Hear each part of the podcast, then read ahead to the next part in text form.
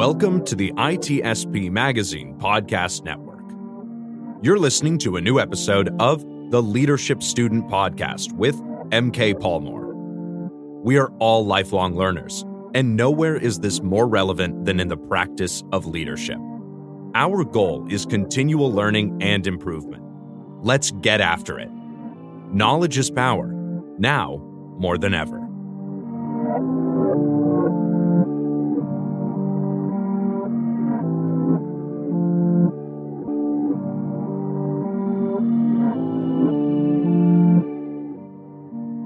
Hey, folks, this is MK Palmore.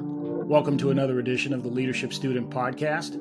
Uh, this week, we have uh, Gene Fay, uh, who is the CEO of ThreatX, which is a uh, cybersecurity uh, company uh, concentrating in the secure API and application space based in Boston. Gene is a longtime leader, security guru, and we're going to have a conversation with him about our about about uh, leadership, talk a little bit about his leadership journey, and uh, and hopefully uh, extract some gems out of that conversation. So, Gene, welcome to the podcast. Awesome, MK. Really appreciate the opportunity, and for our listeners, uh, MK was just on my uh, uh, podcast, so I'm super excited to do his podcast, and should be a good, really good conversation, judging on how our conversation went during um, recording of the Executive Security podcast.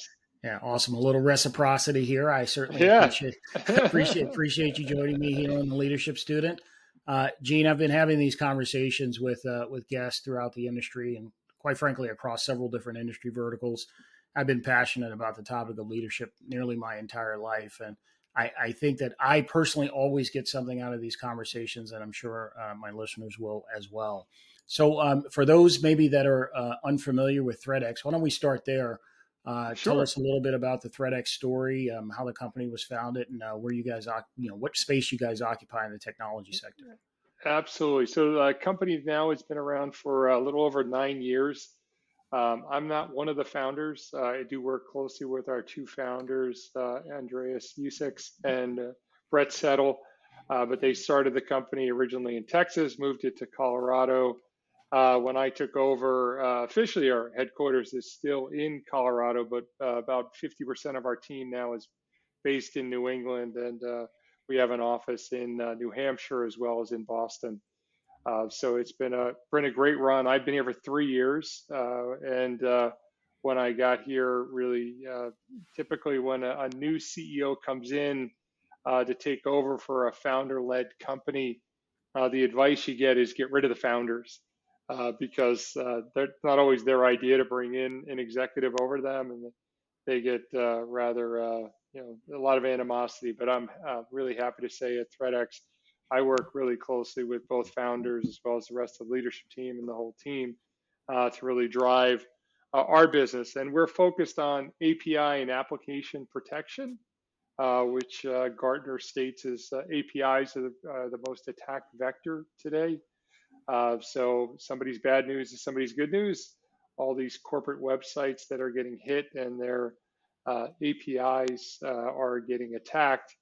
Uh, we have a great solution. So we've got lots of big corporate customers, uh, which I won't name any of them, so they don't yell at me for using their name in a public format. Uh, but lots of really global brands that we use.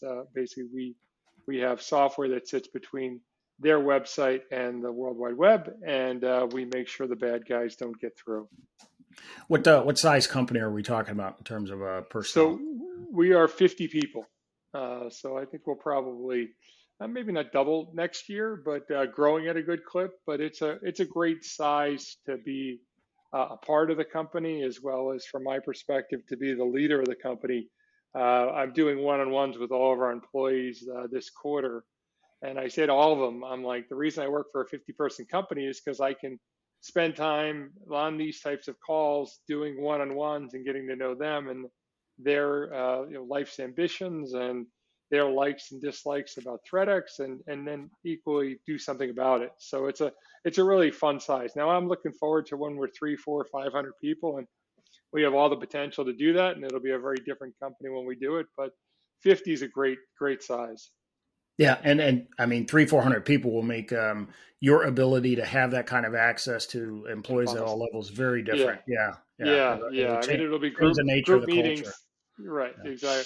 I say to the fifty people, I'm like, it's awesome to get to know you. When we bring in our 251st person, I'm probably not going to be able to offer my cell phone and say, "Hey, call me anytime." I mean, I will, but my ability to get to know that person versus at 50, uh, where I can do some mentoring and coaching and equally get feedback, uh, they feel comfortable enough at 50 to really do that. So it is, again, a fun size company to be a part of.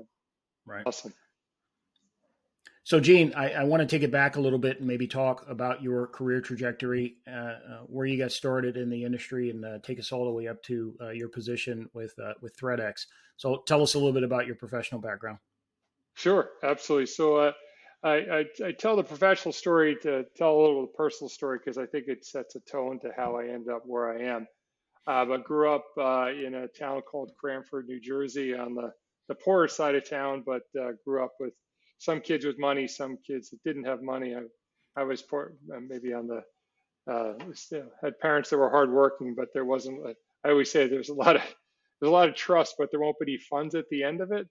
Uh, but uh, my parents, hardworking people. My father worked for the the county, and uh, and my mother was a nurse. And when I graduated college, uh, their advice was find the biggest company and find out what the retirement package was. And I was uh, 21, 22, and I was like, ah.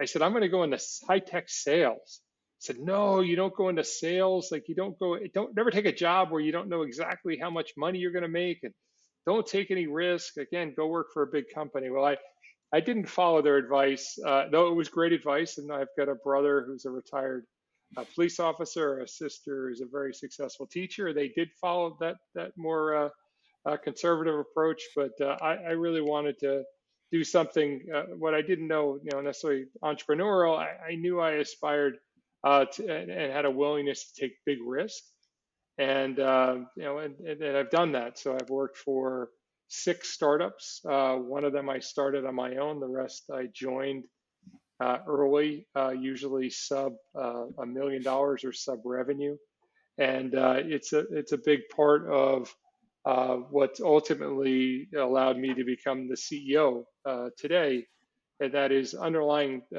taking leadership roles or uh, demonstrating leadership capabilities even when I wasn't the leader. When I when I think about working at a moving company, there's three guys.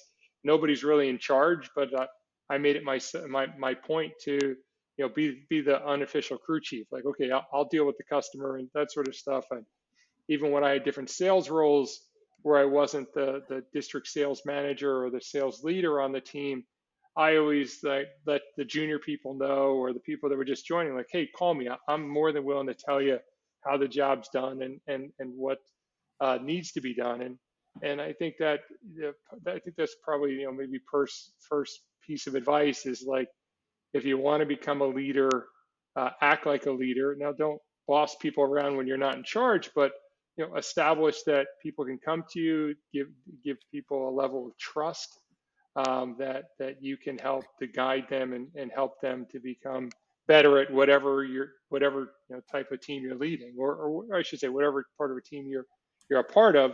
Uh, help everybody by by leading by example and, and demonstrating leadership capabilities and, and offering to help those that are new to the team.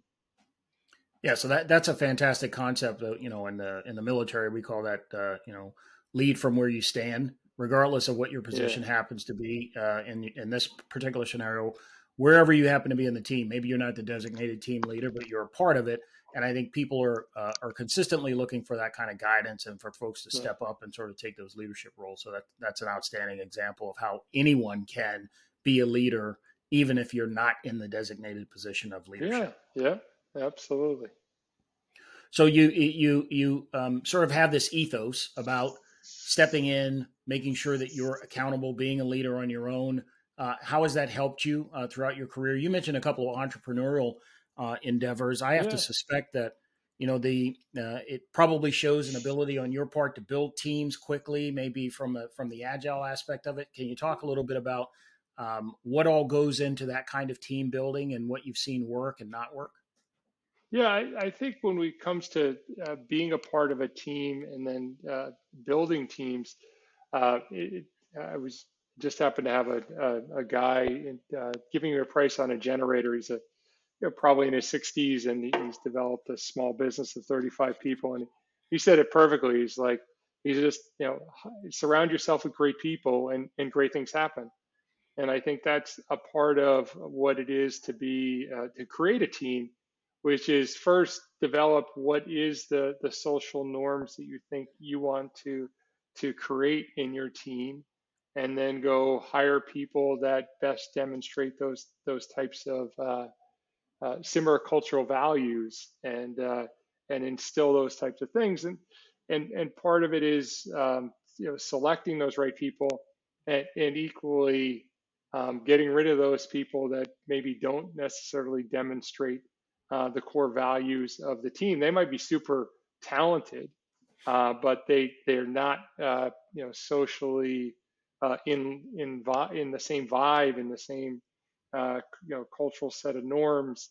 Uh, so you got to be willing to sometimes get rid of those types of people to to establish it. But when I look at having my own business and having you know five or six people, or uh, leading a team of 250 people, um, I, I always look at the underlying success or failure that of that group. And there's a lot of things outside of your control, but the the cultural norms that you create and, and, you don't as a leader create them. They, they do get created but you start with a framework of hey you know i, I always say to people I, I have made enough money to retire but i've made enough money to not have to deal with a-holes all the time you know or work with them. And uh, i think that that's kind of one, one of my underlying theses is like hey i'm still willing to work 80 hours a week at 54 54 years old. I love what i'm doing uh, but I, I won't do it for people that I don't think are good people. I can decide not to do that, right? And uh, I think th- those are the types of things that I try to instill in my team. Like, hey, if we have this super talented engineer, but yet they're a terrible person to work with, and they just don't fit into who we are and what we want to become, we need to get rid of that person. Because if we allow that, well, excellence in their job, but inconsistency and in, in, in, the value and, and, instilling the values of our norms, like then we know, we've got to move on from that person. Because if we we allow one jerk to be in the group, then suddenly you know a couple other people who weren't normally jerks maybe become jerks, or suddenly we start hiring a bunch of jerks, and then they go, wow, this was a great company when it was 50 people, but now it's 100 people and you know seven of them are jerks and they they suck all the life out of the out of the out of the uh, out of the out of the fun factor of the company. So I, th- this is one of the lanes I wanted to drive down with you uh, as a technology CEO, um, and, and you teed it up really nicely. Uh, I think that oftentimes in the technology space, there is an over indexing on um, technical capabilities, uh, especially. Yeah. Um, I mean, don't get me wrong. You got to build the tech. It's got to be good tech. It's got to work. It's got to do what you expect it to do.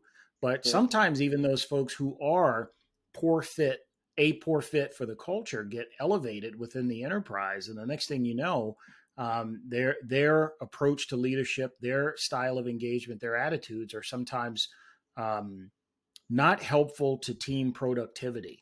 Uh, and I think a lot of times it gets overlooked, and, and I'm curious as to what what your thoughts are about that, uh, specifically as it relates to tech leadership. Yeah, I think it, it's it's rather nuanced because uh, you can have the best culture in the world. People love working here. They're willing to put tattoo the name of the company on themselves because they love working here so much. Uh, but if your if your tech doesn't you know differentiate itself, it doesn't solve a real world problem. Uh, it, you know, and or your pricing it doesn't align to your capabilities. That it, you know, you don't have a chance. And and the and unfortunately, sometimes really good tech uh, with terrible cultures still wins the day. Now, flip that around. Um, the, when I took over uh, three years ago, I said to Brett Settle, and I, will tell this story publicly because I've said it in front of a, the, the, employees, and I know he won't mind. But uh, I said to me, Brett, tell me about the ThreatX culture. And he's like, you know, I, I don't even. It, it was like a, I was speaking Chinese to him. He's like, I, I don't even know what you're talking about. Like, what? You know, people come to work, they do their job, they leave. Like, yeah, but I'm like, what, what's it all about? Like, you know, what, what, you know, how, how do we demonstrate that when success, how do we celebrate success? Or, you know, eh, what, what does everybody like when they get together for a beer? And it's like, yeah, yeah, you know, it was like, didn't resonate. And we had our company kickoff at the beginning of this year, and it was an awesome event uh, in Newport, Rhode Island. And uh, you know, by the end of it, I was just I describe it as because we're we are uh, almost a we call it as a virtual company because we're we're very distributed. But I I called it handshakes to hugs over three days. Mm-hmm. You know, first day everybody's like, "Hey, good to see you in person. Nice to see you." You know, the the end of the third day after a couple of nights of big drinking and dinners and and lots of uh, team activities, you know, people are like, you know, hugging each other and and Brett at the end of the event or during the event says, you know, Gene asked me what culture was. I didn't know what it was. I look around today, I get, I get what culture is. And uh, we have very low turnover. Uh, we're blessed to have, uh, you know, a team of people that stay with us for long periods of time, and that is about the culture. And and uh, you know, we have our bumps and we have our, our rough rough spots from a from a business perspective. But we got unbelievable technology built by unbelievable people and I would say underlying that is I made a decision to help create that. And I, I, say help create that. I can't be the only one who gives a crap about culturally. We have a culture committee of employees that are that value try to make this a better place to work. I do my one-on-ones. I ask my team, my leaders and my managers to do one-on-ones. So we've put in place things to help uh, create this thing. But I, I think the, the best companies that I've been a part of it have had four things. They've had uh, you know, money, uh, they've had great leadership and great culture, uh, they've had a great product, and then they had unbelievable market timing. And uh, you know you can't control all those things, but at least you can control uh, the, the team, the culture, and and and if you if you control is a strong word, but if you you help to uh, embrace it, you help to to develop it. Uh, it's a little spark that really can become a, a really powerful energy within the company, uh, and that'll allow you to solve massively massive problems that at times feel like, oh, we're never going to be able to compete with this public company. Oh, we're never going to be able to get that that uh, release out by that date. But with a with a culture where people say, hey, your hard work is valued and and we don't start with no we can't do it. We say yeah let's go figure it out. Like those are the exciting parts of you know as a as a ceo of a 50 person company uh, see those sparks started when three years ago that are are now so much embraced and a part of our our ethos uh, it's it's fun to be a part of it. Yeah. So um i love all the things you said about the, the the intentionality behind building culture and identifying it as as an important component of your oper- operability, right? You you see it as yeah. uh, uniquely intertwined with your ability to actually deliver um, uh, goods, services, tools, whatever it is that you guys are uh, engaging in in the market. Um, yeah. Tell us a little bit about your introduction to leadership, um, your your status as a CEO, and some of the things you've already said. Give me clear indication that you're a what, what I would consider a relatively mature leader. In other words, you've you've seen you've seen a lot of what works and you probably have seen a yeah. lot of what doesn't work. When when was the first time in your life when when the subject of leadership really sort of hit home for you? Yeah i mean i go all the way back to it's uh, maybe a little cheesy but it's it's important to me so i'll still talk about it. But i i think about all the way back to working at a movie theater and working for the manager of the movie theater uh, working at uh, tony's pizza and there's an immigrant uh, lead, you know, running this small business and and and and, and learning from them uh, what it means to lead and direct and and also mentor and coach and uh, and give a shit about people. Um, you know that that was you know my first exposure to like okay hey you know what you know you can have an impact on people's lives by simply uh, you know, caring about it. And those early in my career, that that was, I mean, starting out my first couple of jobs, I think that was meaningful. And then when I moved into working for some larger companies like Avid Technology or EMC, uh, as an individual contributor, seeing what I really liked about people that I worked for, and equally things that I didn't like uh, working for people. Uh, EMC was a culture I absolutely loved and thrived in Um, but I but I realized it, it, was not for everybody, and it, it was pretty ruthless. You know, again, I, for me that was great. I, I love the, the the the there was no ambiguity in terms of what was happening, and they paid you a lot of money to work really hard. But I watched people get spit out of that thing who could have been good. They just need to be a little right. bit, you know, kind of coaxed along the first couple of months to let them figure it out, as opposed to just um, and and I think that those are the types of things that uh, early in my career, getting to work with different types of leaders and learn different types of leadership styles that I that I ultimately started to cultivate uh, who, who who I wanted to be as a leader. Uh, and uh, you know, I, I I like to say that I I I, want to be a coach, uh, but uh, at times you have to be a dictator. Like not everybody can make every decision, and not everything can be uh, democratic. Like sometimes when when a difficult decision needs to be made, uh, we can have uh, we can have like you know serious debate and we can argue. But once a decision's made, decision's made, and equally, you know, not everybody gets to participate, and the majority doesn't always win.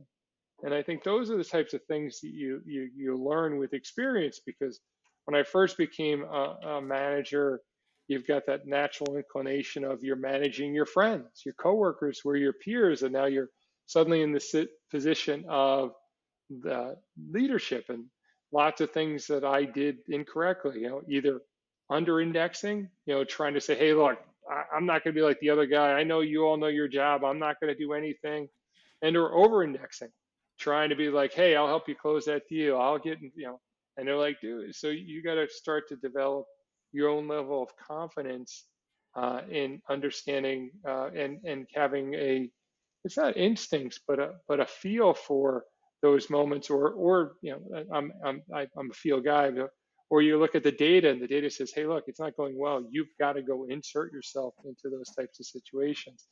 And I think th- those are the types of things that you know again going back to the Tony's Pizza or the Cranford Movie Theater like early days of starting to get exposed to it and then working for some bigger public companies. And then you know starting and i know this is a, a, topic that you and i are super passionate about as you get into your career uh, whether as an individual contributor as a leader uh, establishing those mentors. And those mentors are not usually your direct line boss because there's going to be a whole list of questions that you never want to ask your first line boss. Right. you don't want your first line boss to know that you are an imposter that you don't know what you're doing in this job. You got to fake it to them until you make it. But to your mentor, you can go to and say, look, I, I, I have this situation. I have to fire this person. I've never fired a person. What do I do? Or I've got this great performer who's a terrible cultural fit. What do I do? Like having those mentors, and I've been absolutely, I know like you, because we talked about it before, but absolutely blessed to have some of the smartest people uh, go out of their way to help me, uh, whether it's a good friend of mine like Tom Heiser, who I've known since I was 19 years old, or somebody like uh, Bob Brennan or Chris Lynch, who these names wouldn't mean much to our, but these are very, very successful high tech executives who have absolutely gone out of their way to ensure that I'm successful. And, and, and candidly, there was nothing in it for them uh, monetarily. It was purely because somebody did it for them and they wanted to pass it on. So I think for early leaders, uh, going to find those people that are that are excellent at their job, and uh, and and and investing your time and energy to to develop the friendship and and the trust that they're willing to give you their time and their guidance. Man, I, have saved years uh, of learning by simply sitting with smart people who say, "Yeah, don't touch that third rail. You know, like, yeah, I know you want to do that. That's going to feel really good, but that's going to cost you your job or that's going to, you're going to lose your team over it. Like, you know, those are the types of things that have made me um, enjoy my job more because I'm not having to recreate the world wheel. But as, as, as a, you know, at 54, it's easy to um, reflect and know what impact that had at 24, at 34, and I'm sure even at 44, there were many times where I was insistent on, now I'm going to do it a new way. Or, hey, I'm, I'm not going to listen. I'm going to do just the opposite of what somebody told me. And I said to one of my friends, you know, I, I ultimately started to really make money in my life, and I've been really, really blessed in, in this industry to, to, to, to be financially rewarded for some, some of the things I've done. Uh, but it was ultimately stop trying to do it my own way. And when somebody says go there or don't do that, listen to them, and it's amazing what happens. You know? so um, you you, you perfectly uh, went into the, the lanes of the mentoring and, and, talked a little bit about how important it is. I almost veer away from the word mentoring. I, I, I, like to think of the the folks that I have in my life as a sort of a pseudo advisory board, uh, like my yeah. own person, my own personal yeah. Uh, ca- yeah. counsel uh, of folks that I turn to uh, to help with some of these really uh, really tough decisions. And sometimes, like you said, it's just bouncing off your approach to someone else to get a little bit of a sanity check on it as to whether or not it makes sense, whether it's a big decision or engaging with someone else on a on a really difficult topic. Um, I know uh, from our earlier conversation that you spend uh, quite a bit of your own personal time and cycles providing that kind of a mentorship and advisory um, uh, piece to others tell me about why that's why you think that's so important and why you spend the time doing that because i think it's important for people yeah. to hear especially from a ceo yeah i, I would describe it first as I, I, think i'm actually being selfish uh, and what do i mean by that? It's like i feel so good when i help somebody else that i almost feel guilty about right? It's like i that really geeks me out like that i could make an introduction to somebody that i've known for a long time and uh, introduce them to, to somebody else and and some young person gets a job because of it like that it's it makes me feel good. That, that's why i do it. Um, now the second piece of it is somebody you know and many many people took time out of their very busy schedules to spend time with me. So i feel like the return is not i'm not going to give these people anything financially that they couldn't do on their own so I think my my ROI to them is that I'm going to go give it to other people and, and make sure that uh, you know we, we help other people be successful in, in, this industry. I I start with every year trying to help 30 people uh, get jobs. And why 30 people? I don't know. I just picked a number, and it can't be anybody that we hire.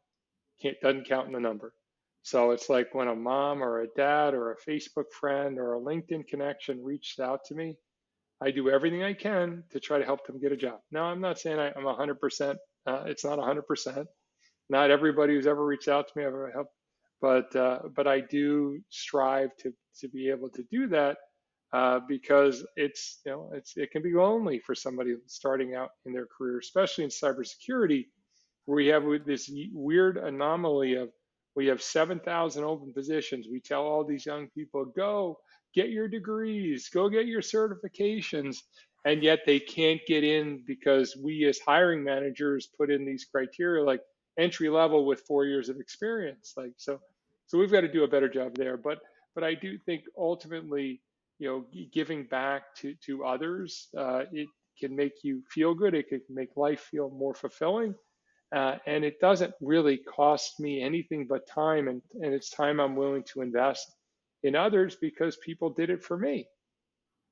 Yeah, outstanding. And and I, I love that you put a number to it uh, and and hold yourself accountable and, and look to strive towards that. I, I try and tell folks often about the importance of their network uh, and the yes. willingness to reach out to their network and sort of don't wait until you need something to build the network that's going to deliver yes. what you need. Can you talk a little bit about what role that's played um, for you? Yeah, yeah. I mean, what, what's the uh, you know, don't get to the middle of the, the, the desert to realize you need water, right? And uh, I've got a couple of friends I know every time they call me. Um, it's not very often, and when they do, they need something, but no problem. They're my friends. I'll help them. But uh, it's it is much nicer to get a call once in a while when somebody doesn't need anything.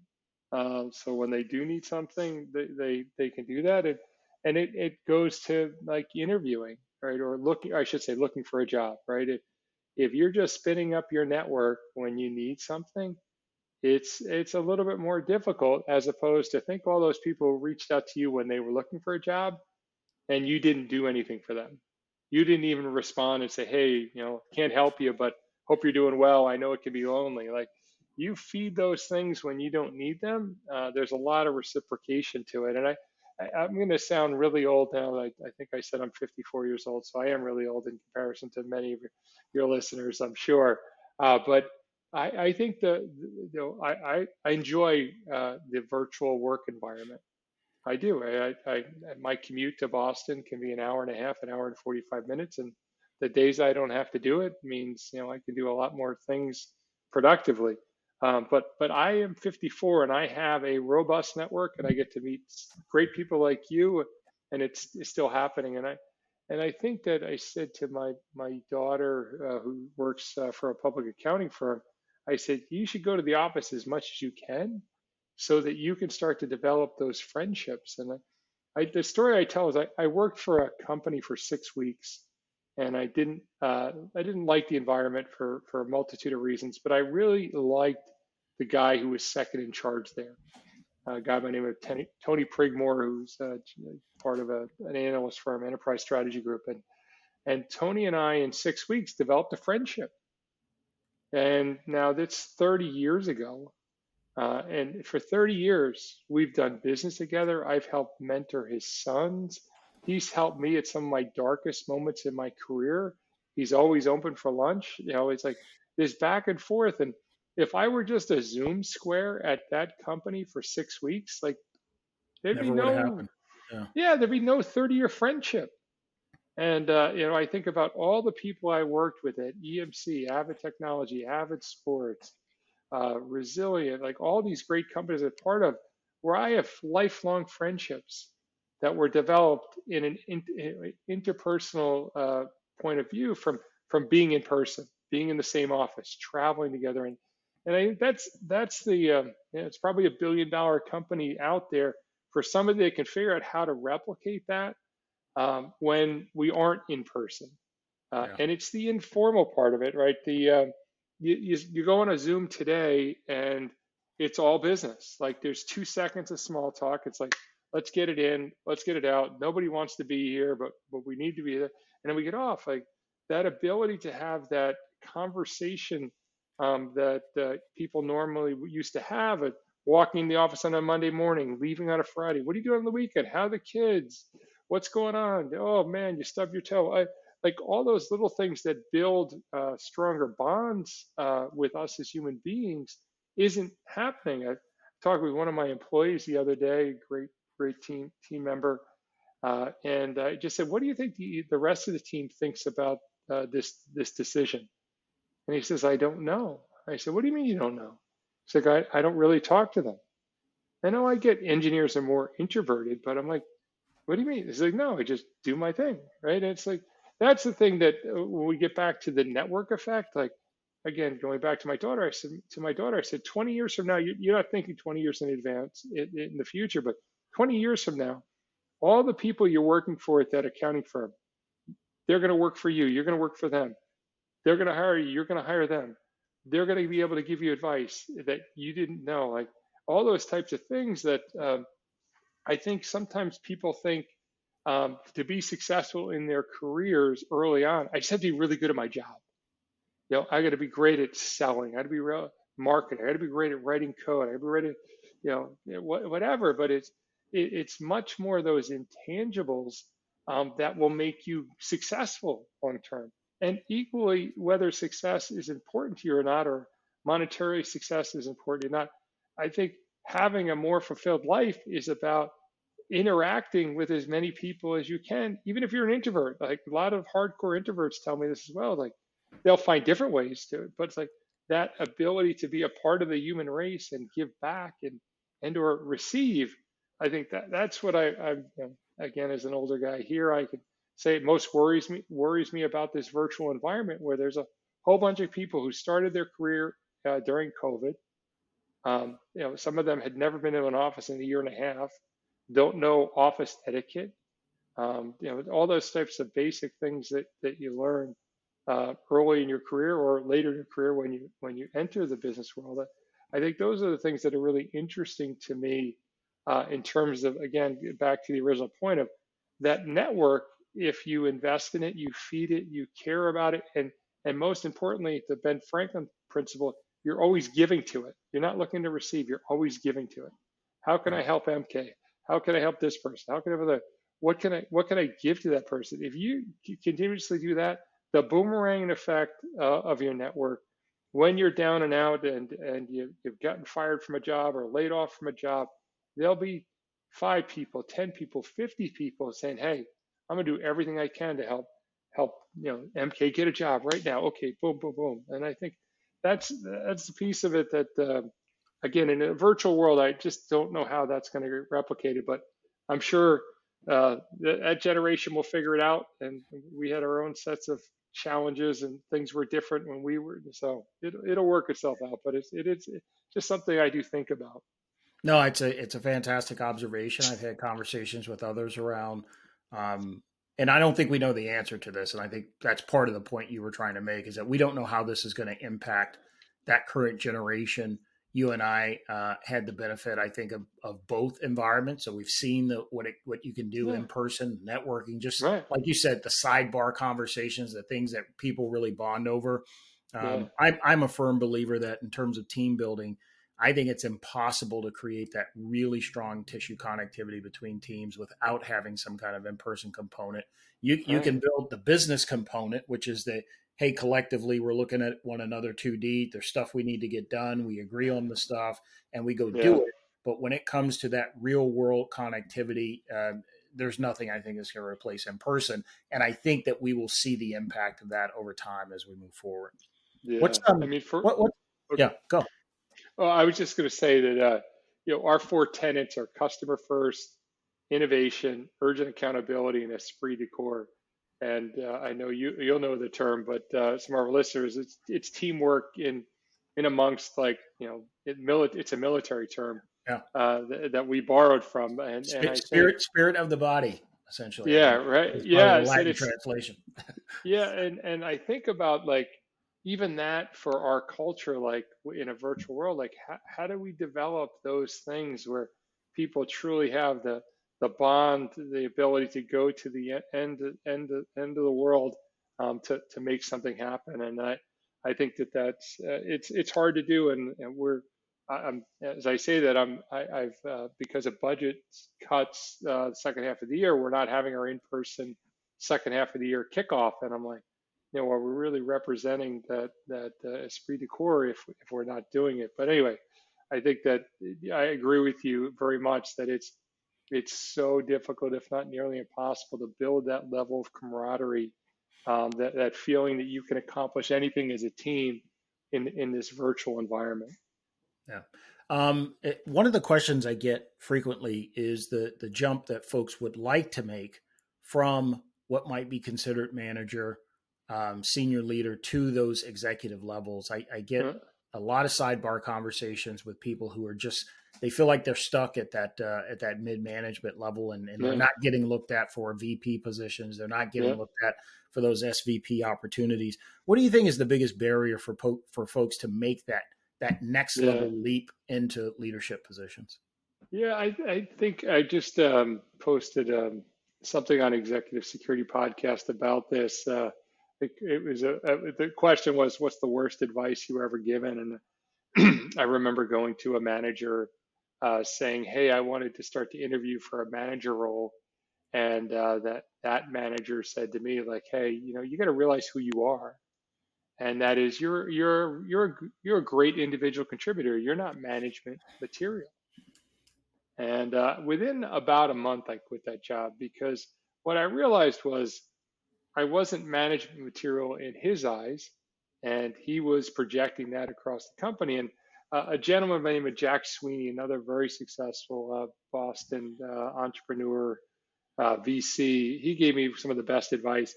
He said, sometimes you got to get out of the box. He said, and again, at this particular job, I was in a box and it said that I am a very good individual contributor. I am not a manager. And that particular company, I ended up leaving. I started my own business, did it for about a year and a half. It didn't succeed, but I I, I, had a lot of fun, and I, you know I'll never look back and wonder what happened. I, I did it; it didn't succeed. I ended up joining another company. That company was then acquired by uh, the original company, and I went back as a VP. So I was an individual contributor. I did my own thing for a year and a half. I joined this company as the VP of sales, and then I get acquired, and now I'm a VP. Now, that's not advice on how you become a, a VP per se. Like, you hope that you you join a company that then gets acquired and you end up as a VP. But the point uh, of the story was I would have never become a VP, or it would have taken me 10, 12, 15 years at this large company to become a VP at, at the pace at which I was going. But by taking risk and, and, and doing something, uh, I ultimately got out of the box and then and went back to the company. So I, I think the advice is is if you're really in the box and they think you are just a great mid-level manager, sometimes you got to go somewhere else to get that jump um, because they just paint you the picture. And again, having been an individual contributor at this company, leave and come back as a VP, there were people at the company who go, "You're not really a VP." Well, let me double check my business card. like, uh, yeah, no, I am. Like, no, no, because but they again tried to jam you back in the box, and at that point, I I didn't have to worry about it because I'd see. So I think it's it's looking at how long you can be successful at the role, and and I, I think about uh, having been acquired by IBM. Um, there were people that were there 30 years before they became an executive, and, and I think there were some talented people, and that seems like a long time to, to achieve it, but that was their journey, right? They, they loved being a part of IBM and, and they were willing to put in the time and it, it took them maybe not 30s executive, but you know, 25 years uh, of being at the company before they, they got to that executive level. Um, so I think you have to decide what's your journey, right? And for me, uh, the journey was about uh, moving up. Now, candidly, sometimes I pushed too hard. I took a, a, a, title with a bad company and it, it didn't work out. Uh, or sometimes I was more uh, focused on the the next thing. I didn't do my current job well enough. So it's like, wh- why should I get that job? Because I wasn't doing my current job well enough.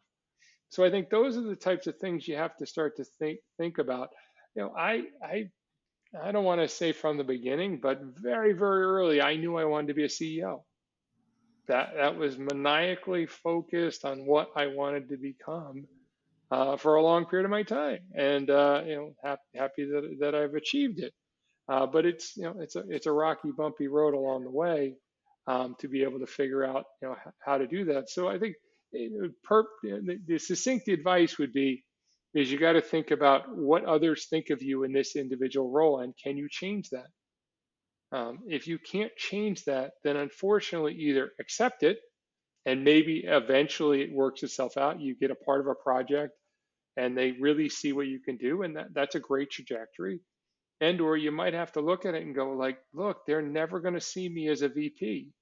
They just see me as a senior manager. And at that point, you've got to you got to make your decision, and that decision might be to go someplace where they do view you as a as a manager, and that can be really fulfilling. I, I've I've had so many friends who were really uh, bound into and, and, and in a box. And, and when they go to this new company, they go, they value my opinion. You know, the CEO's asking me questions. And when I give answers, they're like, that's cool, right? They, they've unlocked themselves, but uh, it's, there's no, there's no right or wrong answer to it. Uh, you just got to make decisions and, and, and when they work out, they do. And if they don't, you got to course correct to, to keep course correcting, to keep course correcting.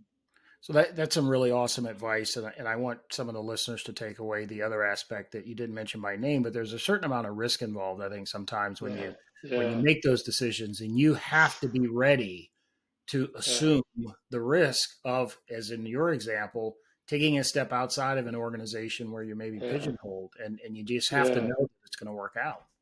Yeah, it is. Uh, it's it's scary. I mean, literally, not to underestimate it. When I left um, EMC the first time, um, it was uh, three kids, uh, two in diapers, finishing up my MBA, uh, and I go to start my own company. Like I had a, a good paying job, and Anne Marie was like, "Yeah," and my wife's like, "Yeah, okay, go for it." And, you know, yeah, I had her total support, but man, it is taking that leap of faith and uh, and it's lonely and it's uncertain and there's plenty of self-doubt uh, but so yeah and, and that was but, but i had the risk tolerance to be able to do that if you don't think you have the risk tolerance to do that, and or your partner doesn't have the risk tolerance to do that, don't underestimate those of uh, those listeners that have a partner. You, you got to have the risk tolerance of the of the weaker of the, not the weaker of the two, the lesser of the two, right? if your right. partner doesn't have the risk tolerance, because things probably won't go right in the beginning when you switch jobs or when you start something in the beginning and there could be some self-doubt and, and you don't need somebody in your ear going yeah that was really stupid. Like why aren't we making this yeah so uh, but uh, yeah. You, you touched on something else that's really important. It's actually the subject of a blog that i have coming out uh, in the next week for my uh, leadership student newsletter. And that is what what i simply call begin with the end in mind. Um, you know identify professionally where you see yourself uh, and then work backwards from there and literally make the decisions and choices that you need to make in order to get there. If if if the if the end end result resonates with your spirit and where it is that you're yeah. headed as an individual, you will make the decisions you need to make in order yeah. to get. Yeah, I think that's really well. Yeah, really well said. And I, I, I am a very goal oriented person. I, I like to write down my goals every year, and and uh, you know, some of them are short term, some of them are long term uh, but it at least gives you some north stars, right? If we, if you, you know, I'll use for our listeners, uh, you know, if you don't have any sort of a north star in your career, it's like going to look for a new place to live. Well, if you have no north stars on where you're going to live, you'll be looking in New York City, you'll be looking in DC, you'll be looking in Iowa, you'll be looking in Alaska, you'll be looking in Paris. Like like you know that that's what happens with a career with no north stars at all. And i'm not saying every plan works to perfection and th- there's no necessarily happy endings in every everything that we do. But if you really start and say look i want to become uh, a vp of engineering that's that's my I'm, I'm starting out but i think that's what i do. Or hey i'd really like to start my own tech company or i'd like to start my own fudge company whatever that's that's my north star. I don't know how I'm going to go from here, but that's my north star. And then make decisions and the trade-offs with those decisions. Um, you'll feel at least you have a semblance of moving in the right direction. And or when you're not moving in the right direction and you feel really that stomach churning, like, oh, why do I feel so out of sorts? Because you'll know it's because, hey, I said my north starts here, but I'm I'm heading I'm heading south. Like and it that you know, so okay, you'll know why. So, so I think those are the types of things, and, and you don't have to have it all mapped out. And it's not all a journey of straight lines and up and to the right, and again, happy endings. There'll there'll be you know things where it won't go well, uh, and that's okay. You know, course correct and and keep moving on. There'll be people you work for who aren't good people, and that'll be really tough. And you'll learn a lot from that. Probably make you the best. You know, you'll probably learn more that uh, from a really bad manager than any great manager you've ever worked for. Absolutely. Because you'll you'll really understand what you don't like about what that person does or doesn't do, and the chances of you replicating that behavior are pretty low. Um, so I think those, you know, you'll when you're in pain, your body and your mind will naturally force you to try to get out of those pain points.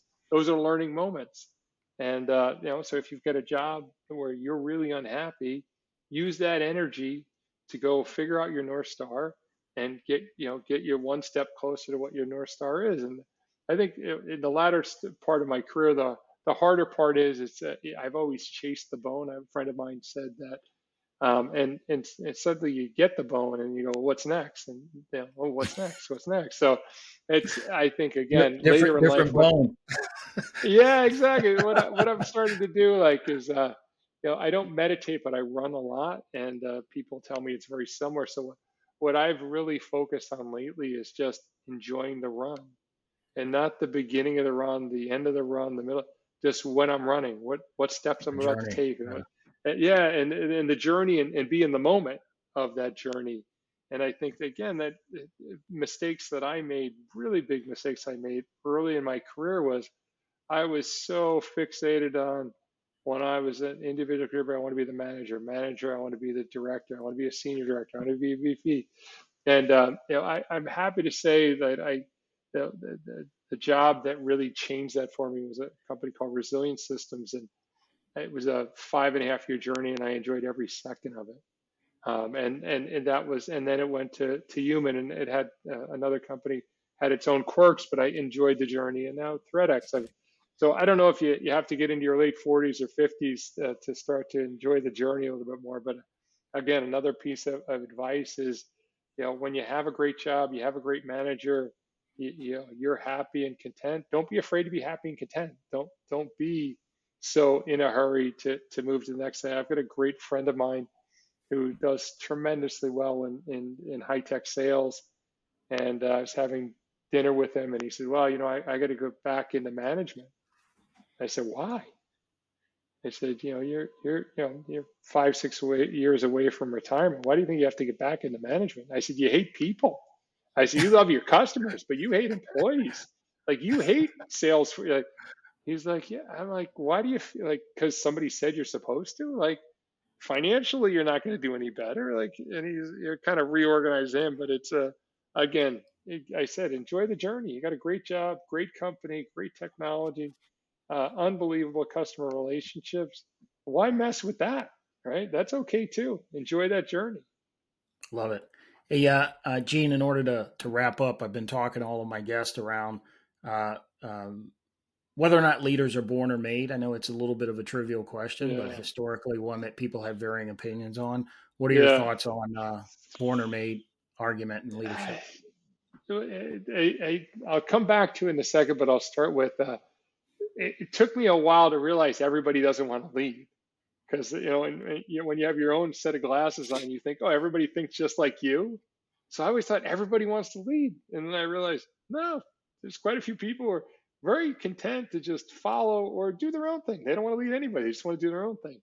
Um, but lots of individual contributors out there in the world who are awesome and they're great at their job, and you know they've they, they, would you know they, they have no desire to do that. So it, it, it was just an interesting learning for you know, mid mid of my career that everybody didn't want to be the ceo or everybody didn't want to be the vp uh, but i think it is a it's a combination of both. I i've i think that there is something innate you know going back to to cavemen and like you know at a certain point there were there was somebody who had to, to lead the group to, to decide to explore larger areas and I don't think that was a group decision. I think there was, you know, so I think there's some basic instincts of, of leaders and followers. Um, but but with that being said, even if you don't start with that instinct, if the desire is there, I think it is a bunch of learned skills. Um, you know, so I like you know writing, you know, learning a new language um, is is a learned skill. So I think there are people that maybe it's not natural there are natural leaders who, you know, if they were cavemen, they'd be leading leading the leading the group to to another part of the the world. Uh, but I think you know, in a in a self-actualized world uh, where people can learn new skills, um, I think that people can ultimately learn to be great leaders. If that's you got to start with the desire uh, right. as, as, the underlying premise. So, but if you you're not natural at it, but you desire to do that, I think there there are plenty of people who can become great leaders putting their time in. Gene, uh, fascinating gems. Uh, I appreciate your engagement and level of conversation. I knew the conversation would be this good. The time has run by as I expected. It has. Yeah, um, for sure. Uh, what What do you want to leave folks with? Uh, and it can certainly be anything you want to talk about, leadership yeah. or, or ThreatX or otherwise.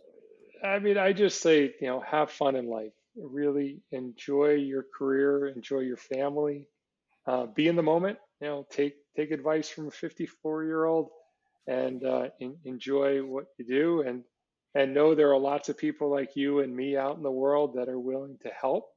So if if you're in a bad situation, whether it's career or life, reach out. There are people who will answer and, and do everything they can to try to help help somebody get out of the out of the pain of the moment or help them be successful in their career.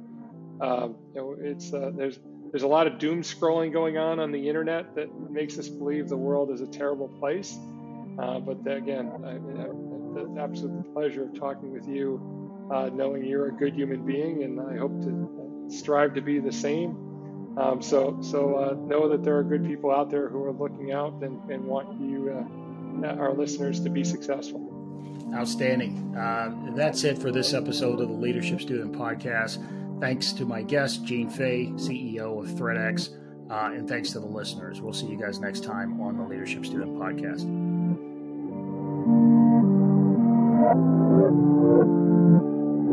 We hope you enjoyed this episode of the Leadership Student Podcast with MK Palmore, part of the ITSP Magazine Podcast Network.